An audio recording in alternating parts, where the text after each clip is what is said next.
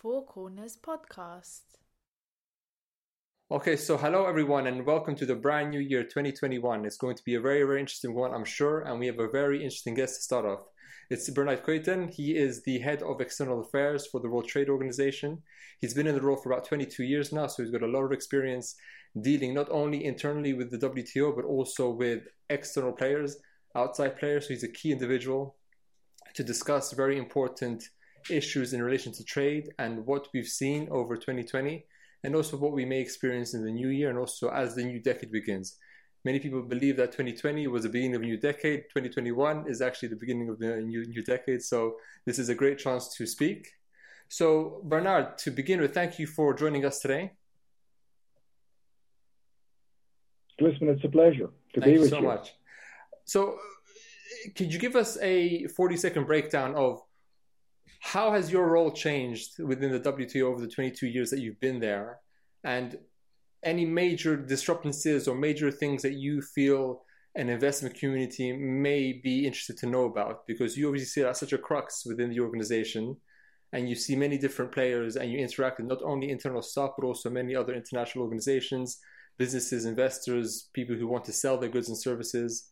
So could you give us a really good insider view into how you see the organization changing over the time you've been there, and maybe also where you see it going into the new decade? Thanks, Lisman. I mean, there, there are two major things that I've seen change in the 20 years that I've been with the World Trade Organization. The first thing is when I joined them, uh, the organization was under pressure and under criticism, mostly from civil society groups. They were very unfamiliar with the organization and what it stood for and therefore criticized what came out of it or was supposed to come out of it. That has completely changed. There is much less civil society interest. There's much more business interest, and that you know adds to the sort of second change. Uh, the organization has been under fire for quite a long time now. We have not been able to deliver many outcomes of negotiated agreements, whereas the private sector has a growing interest in the organization, has shown a growing interest, has been more you know interactive on these matters. So that for me has been the biggest change. Early days, civil society groups criticizing an unknown organization to them, completely reversed. We now have the private sector joining us.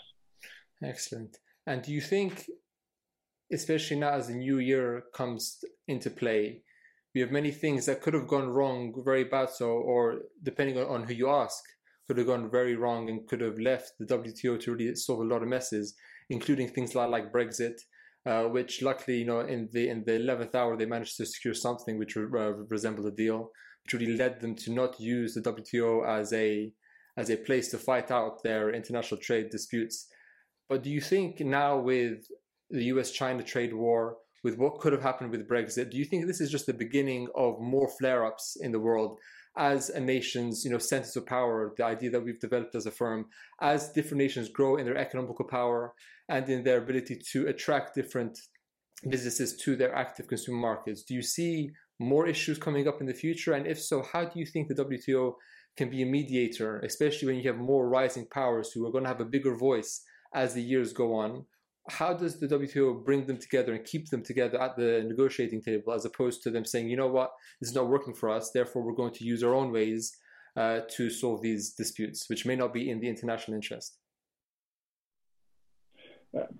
I think it's very important to first reiterate that you know the organization was set up to actually not only monitoring trade agreements, not only negotiate further rules and disciplines in the area of trade, but also to provide a territory, an area, a platform, whatever you want to call it, for members to indeed discuss their differences and hopefully find a solution to their problems or differences. Now, that, as much as it has been functioning for a very long time at a very good level and high level, has been deteriorating a little bit in the last few years because we cannot force country members of the organization to come to us and deal with these matters. If you and I would be members of the organization, uh, we would be bound by a lot of matters. But if at the end we decide to have an issue, have an argument, and fight it out outside of the organization, there's no one going to say, if you don't do that, we're going to do this or that to you. And that's a little bit of the dilemma we're faced over the last few years. And this is something that, and I'm, I'm, I'm very careful to speculate, but something that will probably continue in the future, or at least in the short term future, because there's no real indication that what has happened between countries like the United States, China, European Union, and others will not continue, at least in the very first phase. And with that, I mean, of course, you know this too, uh, has, has, has, has a reason, or this has a reason, not just because of uh, frictions and tension between these, these members, it also has to do with the economic situation. Um, you know, where we were going out of the financial crisis, out of the economic crisis that started in 2008, we're kind of thrown back into it because of COVID 19. And as unfortunate as it is for many other more important reasons, it continuously comes back into the discussions we're having. Right now, if you see the most recent predictions, the forecast for certain parts of the world because of the second wave, or some even call it third wave, you know, economies are expecting another hit. And what is really scary is that that hit is expected to be slower but longer. Whereas last year it hit just like that, and people were saying, we'll get over that. Right now they say this might actually be prolonged because we just recovered a little bit with the support of many government help, you know, out of this first sort of like throwdown, and now we're getting back. Yeah. on trade relations between members. That's really interesting you bring that up. When you speak to, because you are in a better position to answer this maybe, but when you speak to private businesses also, as you mentioned, it turned from more the civil space towards a more private industry space. Is there a specific way in which the private industry can interact with you? Is it as easy as just call, uh, as easy as sort of calling up their representatives in their region to say, listen, we have a big concerns over uh, a specific uh, another member of the World Trade Organization, we want you, you to, to step in? Or is there, or am I mistaken in the way that businesses can actually interact with the WTO? What kinds of support and outreach would you be able to give to firms, um, especially during a time like this where COVID has really cut a lot of trade, demand has gone down across the board for every kind of commodity, and also sometimes service imaginable, including oil, gas, and others as well, uh, foodstuffs too, because uh, you know for because of COVID. How can businesses approach you? How do you, how do you have that conversation with businesses when it comes time to these types of crises? It's, it's pretty straightforward um, uh, and at the same time complicated. Believe me, I'm an international bureaucrat. We tend to make things more complicated than they need to be. But in terms of interaction with the private sector, they um, basically come to us, to me, to, to, to my territory and say, like, we have an issue, can we discuss it? And that's how things start. But that's at our level. That's at the multilateral level, at the international organization. It normally starts at the national level. Um, forget, don't forget that the World Trade Organization is an intergovernmental organization. That means that all its rules, all its obligations, all the negotiated outcomes are done by governments, also signed off by governments. This is not signed off by a private entity or the private sector. Uh, it's verified by parliaments, but the overall area and territory is governmental. And that's been kept like that for the very same for the very simple reason that what we're talking about is trade policy. And trade policy of members or countries are set by governments. They're not set by the private sector, not set by civil society. Uh, they're not set by, by any kind of foundation. No, it's the government that decides on whether a tariff should be 2% or 4%, or where a, a regulation in the area of financial services should be more burdensome or not. That is all covered under the organization, but it's set by government. So there had to be a way of including the ones that you know I would say are mostly involved in the area that my organization covers, which is trade, and that's the private sector. I always tell to people, or I say people, I mean, are you trading? Am I trading? No, it's the private sector that actually trades, whether services, goods, it doesn't matter.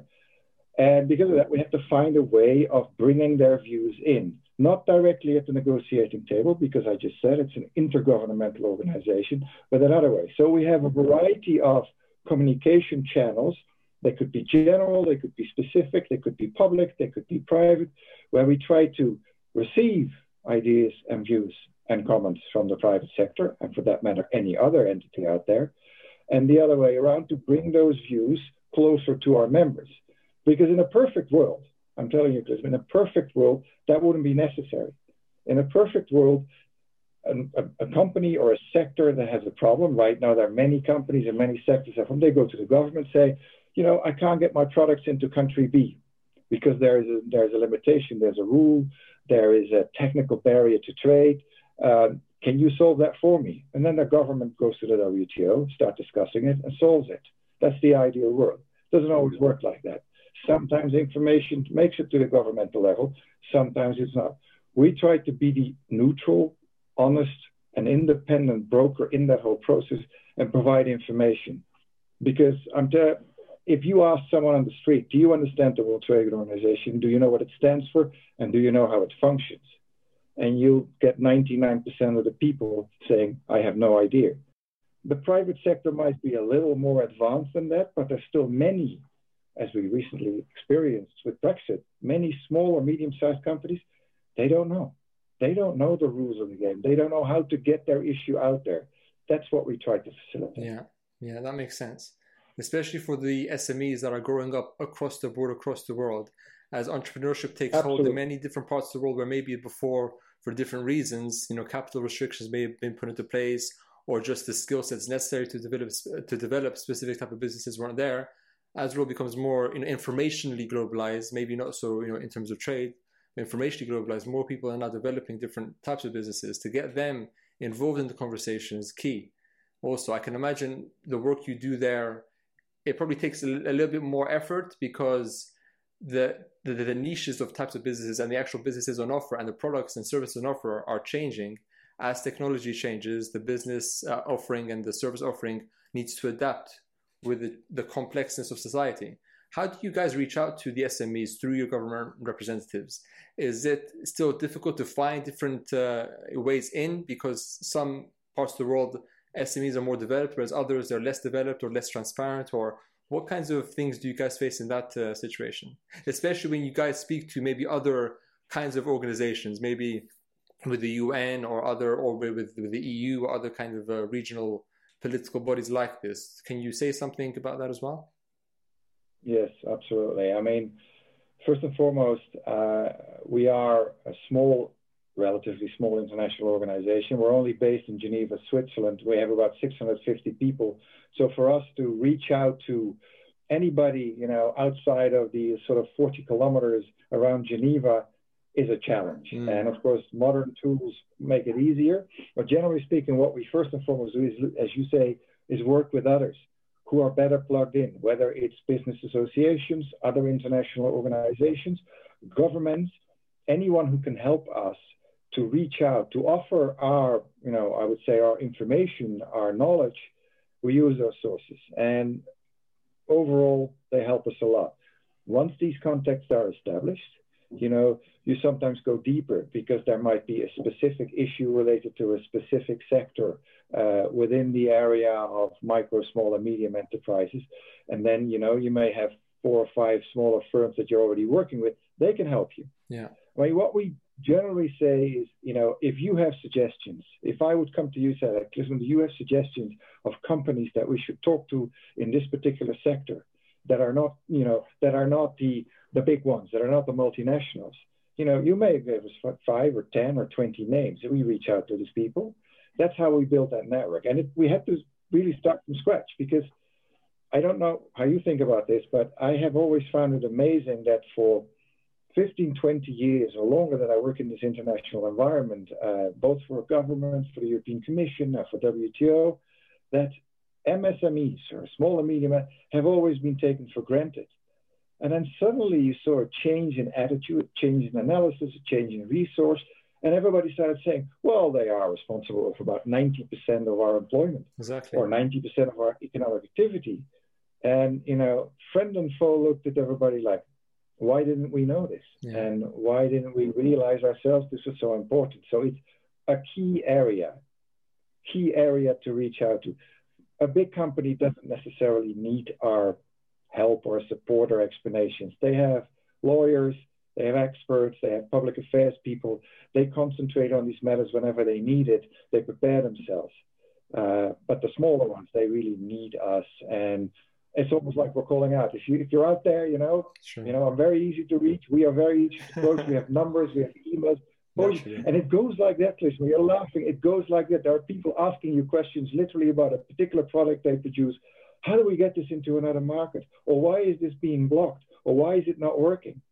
It's at that level. Yeah, I can imagine. And I think you're right in saying that the way that we see it also, Bernard, is that, as you mentioned, the bigger firms have more experience in, in dealing with the big international organizations. They have the manpower behind them to have solicitors, to have lawyers, to have representatives, to have uh, specialist trade uh, companies that they bring on board to negotiate with you guys. And also the big banks, the, the, the trade finance organization like the International Trade and Forfaiting uh, Association, for example, have have people on their teams who can then reach out to the WTO or have direct connections with you guys or direct connections with the countries themselves or the regions themselves. Whereas a small the, the, the, the small company who's who's producing maybe textiles, for example, uh, they don't have the people on board to reach out. They may not know how far up they can go, but if you have someone who's who's uh, who has initiative, who maybe has tenacity, at least now they know from listening to this that it is perhaps a lot easier to reach out to you than they thought possible before. Because I know from experience and speaking to these companies, they really rely on their on their national governments to do the reach out for them, or they have associations mm-hmm. that they they're part of, which then voice their concerns to them. Only because it's more streamlined and it's a lot easier. So then, for you guys connecting with these uh, trade associations or these industry bodies would be very interesting. For example, I know for a fact because I've been contacted about it, uh, contacted about it. You know, Kazakhstan and Egypt are, are hosting sort of an investment forum in February uh, in Sharm el Sheikh because they want to increase investment to both parts of the regions.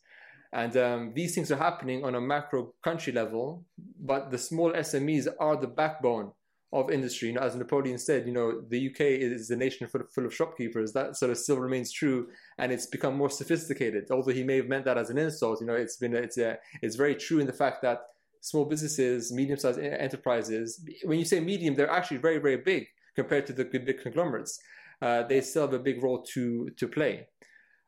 In saying that, how then you have obviously SMEs in all parts of the world, but then how does the WTO interact with nations which are not part of it? You have nations like you know Iran, Iraq, Libya, even Serbia, who aren't part of the WTO right now, and they have some of them have accession talks and they're going through the process now. When it comes time to trade disputes now, as we see, for example, when a nation puts on sanctions, like America putting on sanctions on Iran, for example, um, in Sudan also. How do how does the WTO interact with those nations who aren't part of that infrastructure? Is there a way they can do so? And what are the pitfalls do you think in that? Or maybe is there also a um, a challenger to the WTO for these parts of the world which aren't part of it? Do they come together themselves, or how do you deal with that issue? It's a big question, but try to you know unravel it in your own way. No, it's, it's a very good question because, I mean, I, I think I mentioned this earlier. We have 164 members. That means we're pretty big. We're not global. We're not like the UN, who has almost every imaginable, you know, I, I don't think anybody is not a member of the United Nations, but we have a very straightforward, the kickoff, I should say, procedure to become a member of the WTO, the accessions procedure. And it's actually nothing more than a prime minister or a president writing to the director general of the organization and asking for his or her country to become a member. That kicks off a process. That process, of course, is complicated. Becoming a member of the WTO is not easy because you need to negotiate your way in. And you'll have 164 member governments that will all look at you and say, like, I want this from you, I want that from you, you have to do this. And you may say, I can't do that. No way, I'm not going to give that to you. It's a negotiation. Yeah. And it can take 50 years, 70 years. Countries like Russia and China yeah. took, took that kind of amount of time to enter the organization and become a member. Now, we have, you know, once that process starts, you're an acceding member or acceding government. That's probably better to say. We have a division who supports these countries, and they support them in every way possible, explaining, sending experts, talking to people. Sending these days is a bit more difficult, but you know, they sit down with their negotiators. They explain how the agreements work, the details, everything and anything that these countries want to know. We'll offer them. Mm. And throughout the process of accessions, they continuously support them, you know, with technical advice. They're of course, not going to negotiate. We're a neutral entity as WTO Secretary, the one I represent, but they help them, you know, throughout the process. These countries also come together you know, the, um, the, the, either the acceding countries or the countries that recently became a member, they realize that they've gone through a process which took them a lot of time and energy, which actually, you know, uh, put them sick to make sig- or put signatures under the contract to join the organization. Mm-hmm. They make commitments and they have to live up to that. So they share experience. They sometimes share frustrations, like everybody else does. So there's lots of different ways where these countries talk to each other. There's lots of ways that we provide technical assistance, as we call it. We have funding for that, and it's available. You mentioned countries like like like Iran, Iraq, Libya. They're all acceding members. They therefore get the support. Now, that's the procedural point. That's the actual functional part of, of, of the process and of the organization as it stands. Obviously, there's politics involved from time to time. That's right. And that's where sometimes things come to a grinding halt. There are certain accessions that haven't been active for a very long time. Mm-hmm. Why? For reasons of politics. Mm. There's the other way around. There's also countries that were, you know, accepted because members, our members have to decide by consensus. All of them have to agree if they allow a country to start accession negotiations. Mm. And there were countries that were with a political sensitivity. But the overall attitude among them is like integrating countries into the world of trade is always better than keeping them out. And that's the most simple way of explaining it. You mentioned sanctions.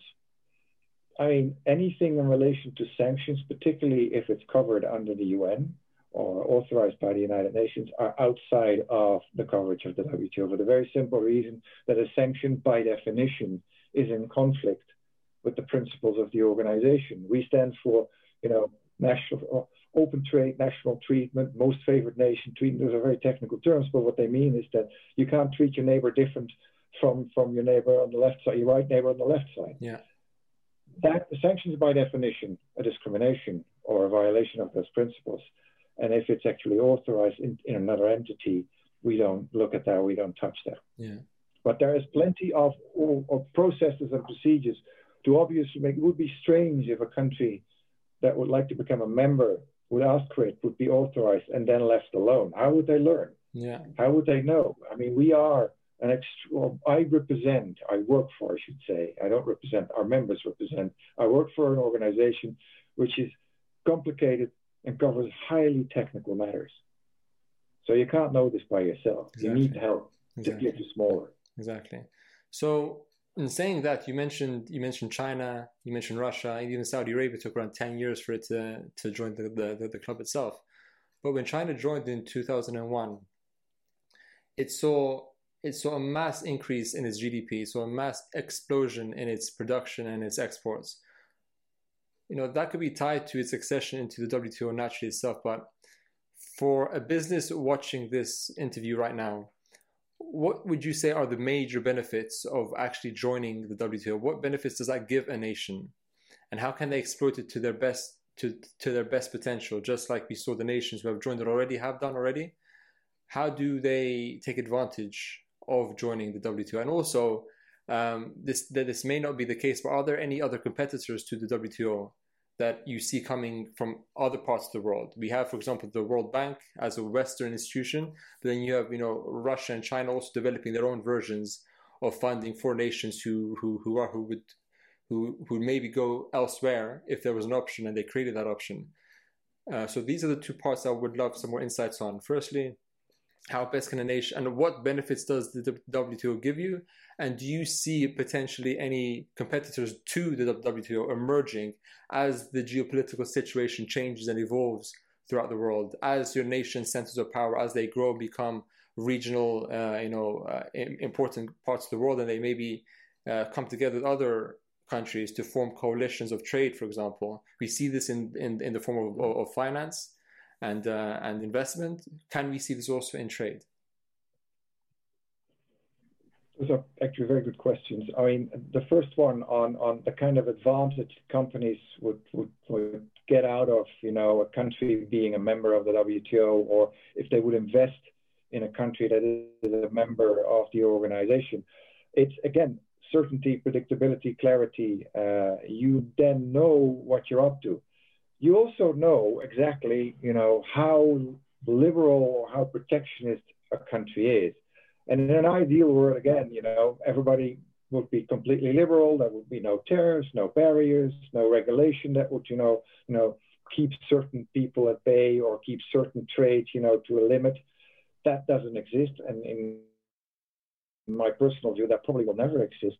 So what you do as an investor, as a as a company that wants to, you know, start a brand, have a subsidiary or invest in a in a plant in another, you look at the rules and regulations, and you look at what you're allowed to do and what you're not allowed to do. A very good example is, uh, for example, uh, majority ownership in the area of financial services.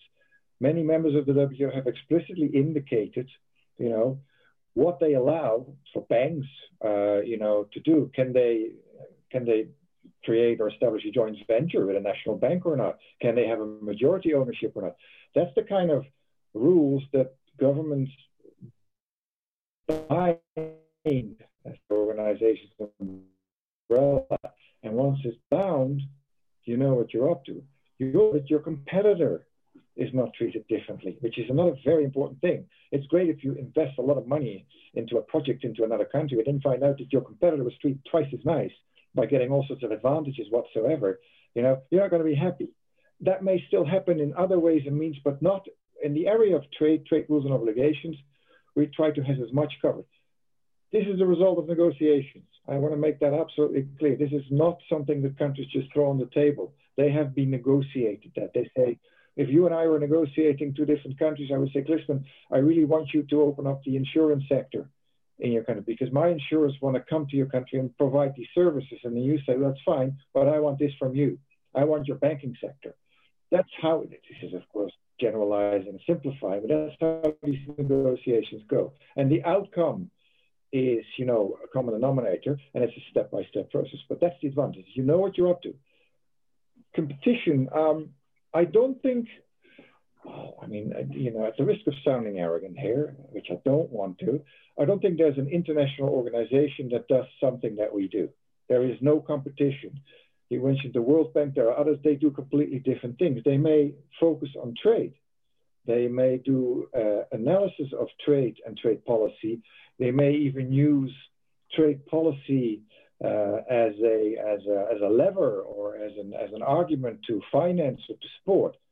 But they don't deal with, you know, setting the rules of trade between nations, which is what the WTO does. You mentioned at the very end something which does, which some people see as competition, and those are, you know, a couple of countries coming together and creating like a regional trade bloc, and that grows. And you have, you know, I think all of our members are involved in some kind of bilateral, or as we call it, plurilateral, more than two uh, countries um, uh, in some kind of agreement on, on, on the way they treat each other's trade. And of course, the bigger it gets, the more influential it becomes. And there have been recent examples of, of those. And the most recent one is something which is in development, is the African Continental Free Trade Agreement. If that comes into force and comes into play completely, you have a huge trading bloc, which we don't see as competition, but some other people say it is. We see it as testing grounds. These, these bilateral, plurilateral trade negotiations between nations is often where they try out new areas, new rules. Imagine data flow, imagine electronic commerce, imagine corporations for the support of small and medium enterprises. All of that is not covered by the WTO. They are currently talking about it, negotiating, but it's not covered yet. And it's much easier, as you can understand, to come to some sort of agreement between two, three, or four countries than it is between 164. So competitive international intergovernmental organizations, not really. In terms of trading blocks, it's not so much competition, but it is, you know, areas. I used to, I have, a simple example because I used to be a trade negotiator myself. A trade negotiator has, you know, 24 hours in a day, and uh, she or he has to spend that. And if you spend 60% on negotiations in multilateral negotiations, like the WTO negotiations, you know, you have 40% left. If you spend 60% of bilateral trade negotiations, you have 40% left for the multilateral side of things. So, I mean, it depends a little bit on the time. So, if there's a lot of bilateral negotiations, like you, the UK is a great example. I mean, they are now out of the European Union and they are already negotiating, concluding deals with other countries, bilateral on trade. That means their trade negotiators are spending a percentage of their time on these negotiations and not on what's left. If you want to call that competition, that's competition, but that's time. Yeah, wonderful, wonderful.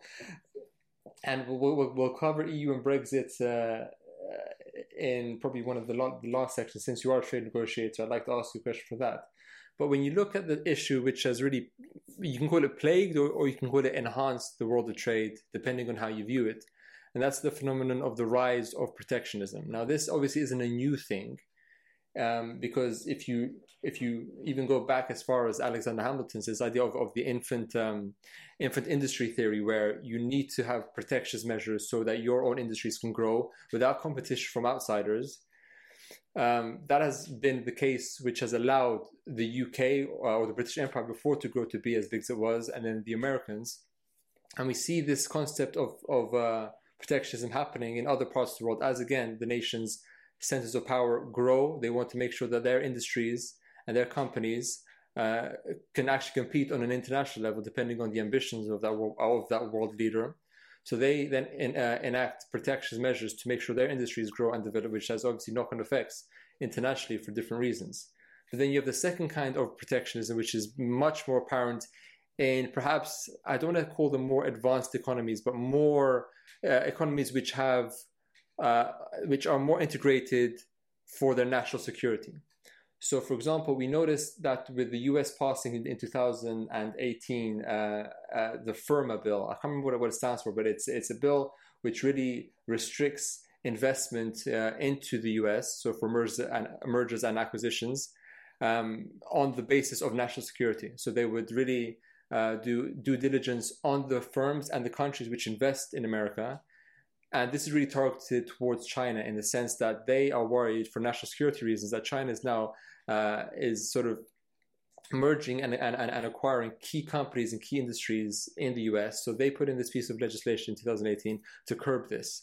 The, U, U, the UK is also enacting a similar type of legislation, which is going through the process now. Australia is doing the same thing. The EU is doing the same thing as well, off the back of the idea of national security if this continues to, to grow, China is also now putting in their own measures in their mind to to uh, in line with these other measures that, that the United States, the EU, and the UK have put into place for the same reasons. Now, national security cannot no longer, I don't, I don't think, can be defined only by saying you can't buy this type of weapons manufacturer, you can't buy this type of technology company. But security in terms of healthcare, as we see now, managing supply chains for PPE has become part of a national security measure. This kind of ideology of national security is now creeping into other industries. And if we're not careful, we're going to have a very suspicious trade environment where nations will enact these pieces of le- le- legislation with the backing of their allies to say if we have a homogenous kind of uh, policy, then uh, sort of uh, foe nations or adversary nations or, co- or competitive nations won't be able to then you know purchase their way through to superiority. From the WTO perspective, is this becoming uh, more of an issue for you guys across the board, or is this right now really being focused on the bigger players which have national security concerns at the forefront of their mind? Let's say like the US, UK, EU, China, Russia, perhaps as well, Iran also perhaps as well. I mean, in general terms, uh, national security is is covered by the agreements under the WTO, and it's mostly there to allow countries, like with sanctions, to, to create an exception or ask for an exception if they consider their national security in one way or another being affected. That's never been really further defined.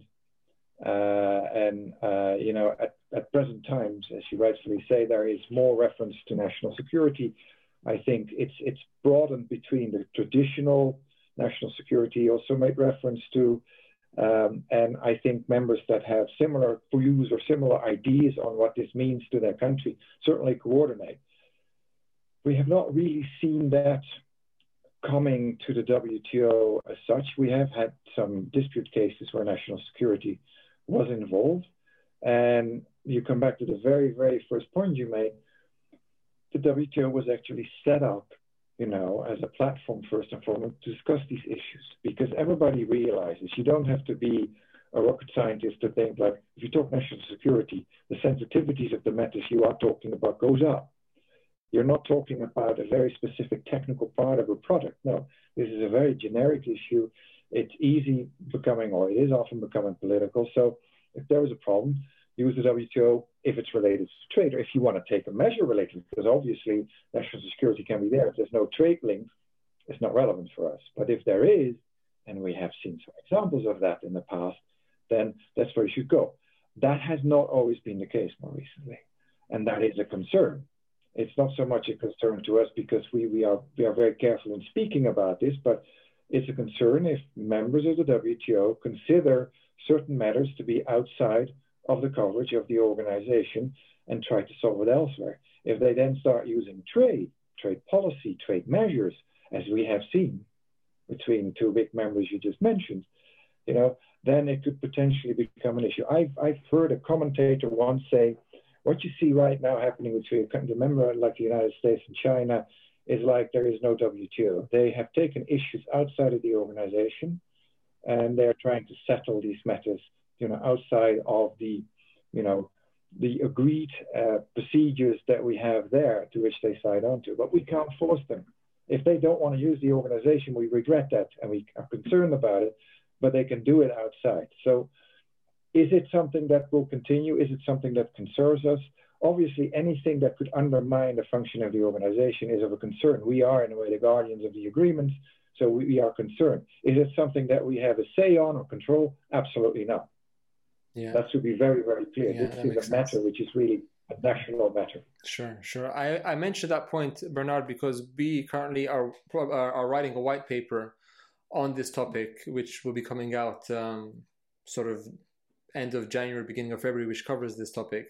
So it was interesting for me to get a point of the of what you say and what your organization represents. Naturally, you need to be um, on partisan, you can't really be on anyone's side because you are there as a mediator between nations. You're the referee, it's sort of the international trade referee, and you do that the best you can. Naturally, you know you have uh, bigger nations with bigger pulling power than others who then can sway the conversation.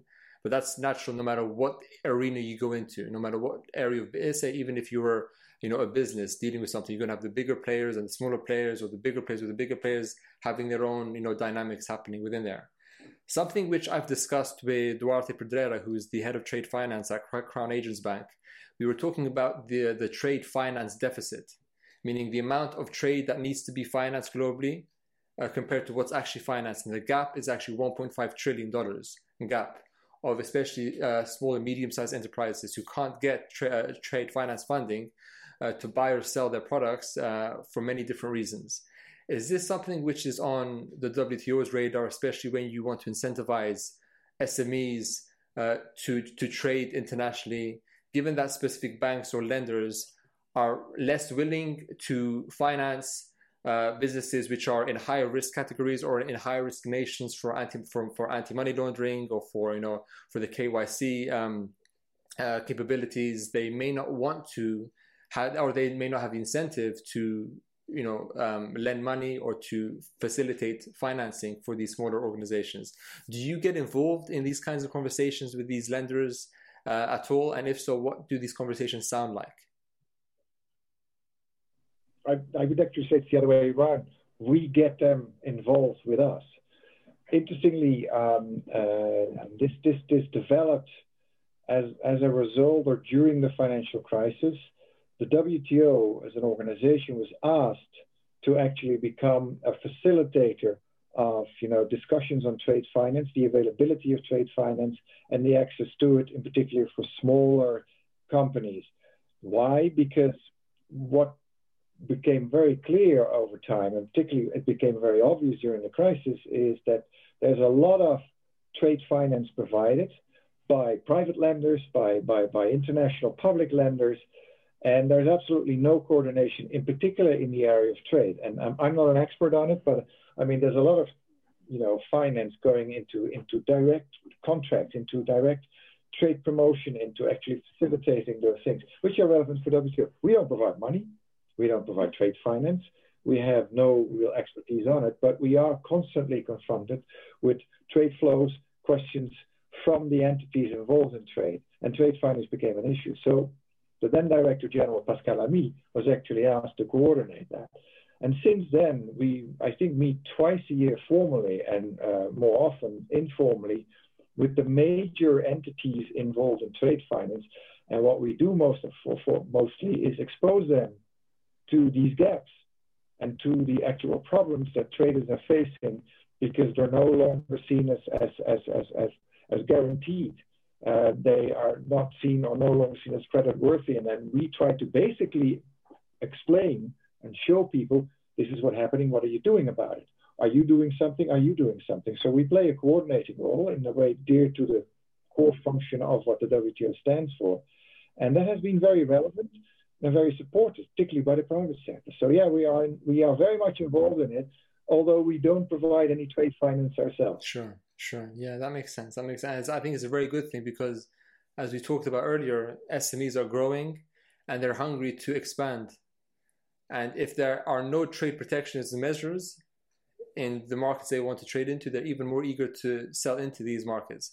But sometimes, not in their fault, they may be in, in, in a country where FATF, you know, uh, the international, you know, body which deals with anti-money laundering says they're in a high risk part of the world.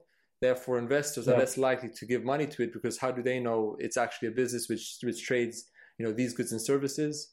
Um, they could be involved in, in, in you know less than legal activity. So it's disheartening to see that many smaller smaller medium-sized enterprises which want to trade goods, not services as much, are blocked because there's no incentive from the big traders or the yeah. big lenders, financiers to do this, yeah. which is why there are some initiatives which uh, Andre Casterman is involved in. He's, uh, he's, he's, he's, a colleague of mine who is trying to use technology and also uh, technology like uh, the, the blockchain te- technology to allow this and also have family offices um, be involved in trade finance because it's one of the most it's it's one of the least riskiest investments compared to other asset classes.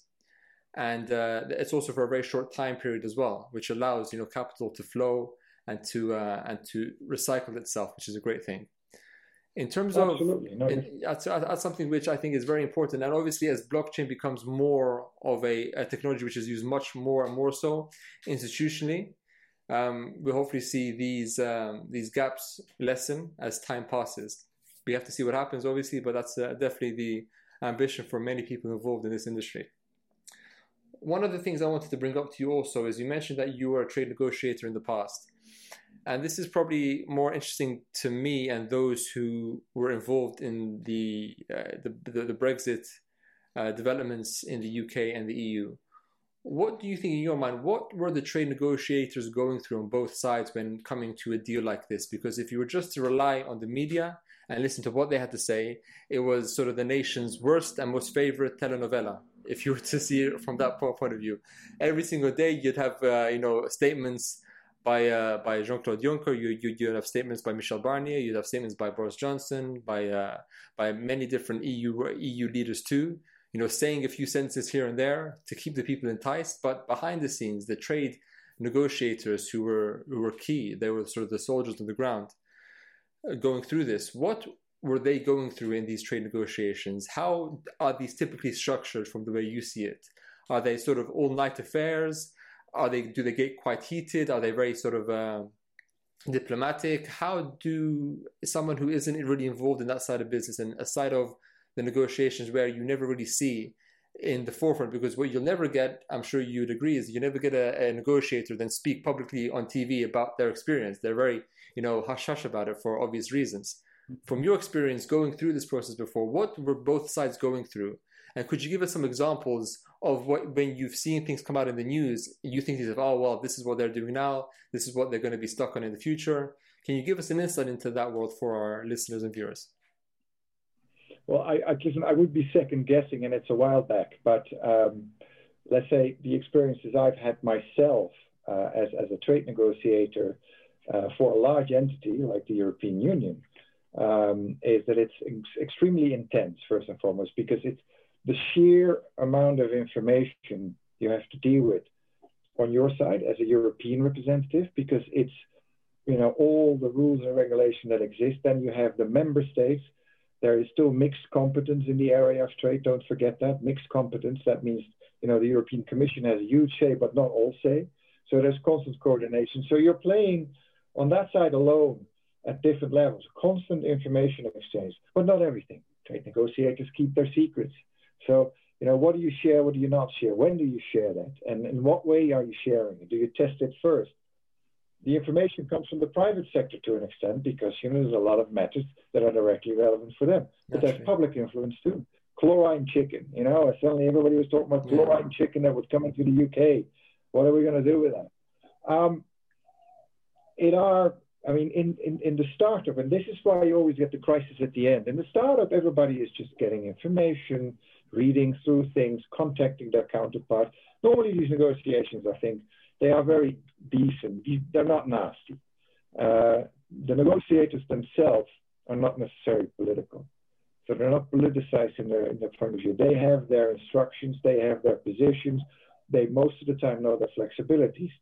And when it gets to the core, it becomes political. And then politics and media come into play, and then the pressure starts. That's mm. automatically when you see things disappearing or becoming more, you know, you know, uh, non-transparent, mm. which is it, it's a logic. You know, yeah, the more yeah. criticism there is in the newspapers and social media, the less you share. Yeah and it goes into all nighters at some point in time and then the stress comes in mm. and sometimes mistakes can be made i'm not saying that they were yeah. and then things have to go back to the negotiating table and then you get uh, maybe i shouldn't say that but i'm saying it anyway what i've learned very much in the european union uh, working first for a member state my own country of origin the, the netherlands as well as the commission is that you have these one minute before 12 yeah. you know surprises. Suddenly you think you got it all figured out, and it happens, I think, in every trade negotiations, either on the inside or between the parties involved, eh, and then suddenly raises the flag, says like, uh, "I'm very sorry, but we have a problem with this. I need to take this back to the drawing table." and that's you know that's when the pressure cooker goes up, and then sometimes you get frustration, you get people getting angry, that leaks into the press, you know, and then you know yeah. the leading figures on both sides. That's probably what happened you know, in, mm. in the Brexit negotiations too. Gosh. You have to add to that. You have to add to that that yeah. there um, there was a, a, high level of, of misunderstanding and frustration on the European side on why the United Kingdom decided mm. to do this and leave yeah. the European yeah. Union. And I think with any club, if you have a respected member that suddenly decides to leave, you're always like, why? Why are you doing this? You know, we have a great club. It's not perfect, but it's you know, it's moving forward. Yeah. That ha- that that influences negotiations. Yeah. So, yeah. It is. Everything they write about it is true, and sometimes it gets worse. But at the same time, I'm pretty certain. I'm. You should check it with those involved.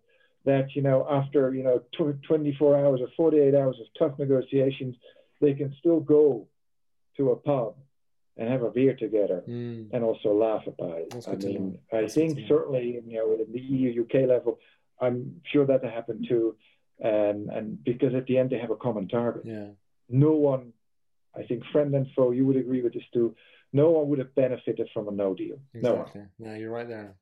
I think I think the optics though. Imagine if if you had a journalist, a curious journalist, taking a picture of both sides having having dinner or having a drink together after the negotiations. That would have been the horrible optics for the actual situation. I think they'd rather seen as being very divided as opposed to having dinner afterwards. But surely, you know, people are human beings as well, and they they do the best they can with the, with the information. That's what I with think, the information yeah. available for sure. I don't know if it happened. I don't know if it happened. Yeah but I know it used to happen in the past, which yeah. is quite a long time ago. Yeah. Maybe things have changed a little bit. Yeah. There may have been more sensitivity. Yeah. But the bottom line is they're human beings. Exactly. And they're sitting there and they try to commonly come to a target and a goal. Exactly. That's exactly what um, what you know in this journey with uh, Pangea Wire Group as well. When we interact with even business leaders, world leaders, head of NGOs, you know, individuals like yourself with these big international organizations, uh, you expect you know the most pristine the most sophisticated approach to a problem. And then when you actually speak to some of them you know you realize that they are facing real issues in work. And they also may have an issue with their son or daughter at school and that's taking up their mind too. And you know they bring that into the negotiating room or they bring that into the meeting. And it's a way to humanize the situation as well. I remember around this time last year or beginning of february i think it was the 11th of february last year i gave a talk in Helsinki, Finland, to a room full of trade financiers about how geopolitics will impact trade in 2020. Uh, obviously, not knowing COVID was around the corner for Europe, so that really changed the, the mm-hmm. game too. But in terms of geopolitics, what that, that would mean. And when it came time to the the, the breaks or for lunch and stuff, I, I would speak to sort of representatives from very big, you know, banks and organizations, and they felt very exacerbated by this whole Brexit process. Not because you know Britain wanted to do it, but you know the the the, the lethargy that built throughout time and the consistent media depictions of, of, what was happening. And naturally, this may impact the trade negotiators too, because they realize what is what this negotiation means in terms of how it's represented, and that may impact what's actually spoken about. Uh, much so, do you think that is the case also, where it's read in the media by these same negotiators who are negotiating? They may laugh at the the inaccuracies, but they realize that if this is what the people are thinking, then we need to maybe change our position. Is that part of the the the thinking, or not at all? I I I, tend to believe that you know, and, and and if you compare public information today with 20 years ago, I mean everything is out there immediately. You're right in your face. And in, in, in multiple ways. So you, you you do see, read, hear everything, even mm. if you don't want to. It's almost mm. impossible. Does mm. that influence people? It probably does. Mm. Do people, you know, these are high level professionals. They are the best of, let's don't forget, most of these negotiators are really the best of the best. Mm. And um, they know what they are supposed to do and they know what they're up to. But again, we're all human beings yeah. and things can come into mind, can come into play. It happens in, in, in, in sports, in industry, in the private sector, in philanthropy. People can make a mistake. Mm. That's why, and that's, I think, a point I just want to reiterate also towards people from the private sector. It's all about checks and balances. If you talk about binding rules, obligations, you know, policy that will actually literally change matters for, for, for, for permanent, that will actually force people to do things differently, you have to make sure that whatever is being put on the table at seven in the evening is verified the next morning mm. and maybe triple verified before you continue. Mm. And I think this is one of the reasons why trade negotiations take so long. Mm. Because it's not like you and I come to, oh, this is a great thing, deal, look at it again, okay, it's fine, let's sign it. No, yeah, yeah, it will yeah. be looked at by lawyers, yeah. by economists, and it will have a, well, a political look. Yeah. So the checks and balances in, in the Brexit negotiations must have been there. Mm. And it's never a 100% guarantee, but probably a 99 or 98% guarantee that this is really thought through. Naturally. The same happens with WTO. That's why it takes so much time. Yeah. That's why we're all still to the business sector. Mm. You're going to have to be patient. This mm. is not going to be negotiated or agreed upon in four or five months. Mm. 164 nations are involved. Hmm. Try to even imagine exactly. how that works. Exactly. Exactly. So time sense. versus checks and balances versus complication. The formula comes to then it takes a long time. Yeah. Yeah, naturally. And before we wrap up, then, are there anything? Is there anything else that you think? I mean, we could talk about this for a lot longer, naturally, but for an investor or for a private sector operator or SME, are there any other things that you think are worth you sharing with them when it comes time to working and engaging with the WTO that we haven't covered so far? Maybe maybe two things. One is um, there is actually a lot going on. There is a, a, large group of country members of the WTO that are negotiating on newer territories, like electronic commerce, mm-hmm. like uh, micro, small, and medium enterprises, investment facilitation. I mean, these are just examples. There is a working group which probably starts negotiation on gender and trade, on how to do, deal with that in the international world of trade and the international rules and disciplines that the organization. So there's a lot of matters on the table right now we've been accused of of not dealing with because we were behind and we are behind the real economy. It's happening right now. So private sector interest you know is is growing but can grow further. So if you mm. want to know more. The other point uh, is is the other way around. There seems to be the idea uh, and i'm generalizing that we would not be interested in hearing from the experiences companies, the private sector in general, has when they trade, when they enter into trade or when they trade themselves.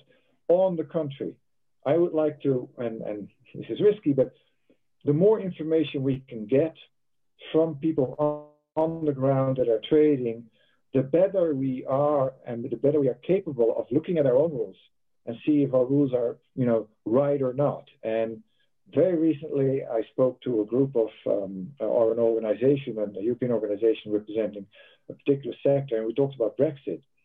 And I learned much more from them than they learned from me because they were saying, well, our members, you know, our traders, our companies, they're on the ground and they're stuck right now because of this and this and this. And it's interesting to see on one side of the border it's organized, and the other side it's not. Mm. That's information that obviously, again, governments, if they would hear this, would not like to hear this. Like, governments don't tell you everything. Yeah. They are negotiators. They naturally. are naturally saying, you, we tell you what you need to know, not more. Yeah. We yeah. hear that, and then we hear company information, mm. and we're just better informed. Yeah. And the bottom line is, the more informed you are, the better you function. Mm. Yeah, that makes sense. That makes sense. Wonderful. Bernard Kuiten, the head of external relations at the WTO, thank you so much. And when it comes time to actually contacting you, um, your LinkedIn is very available for people. Uh, we'll be sharing that on all the platforms. Are there any other ways that you would like to tell people in order to contact you if they wanted to?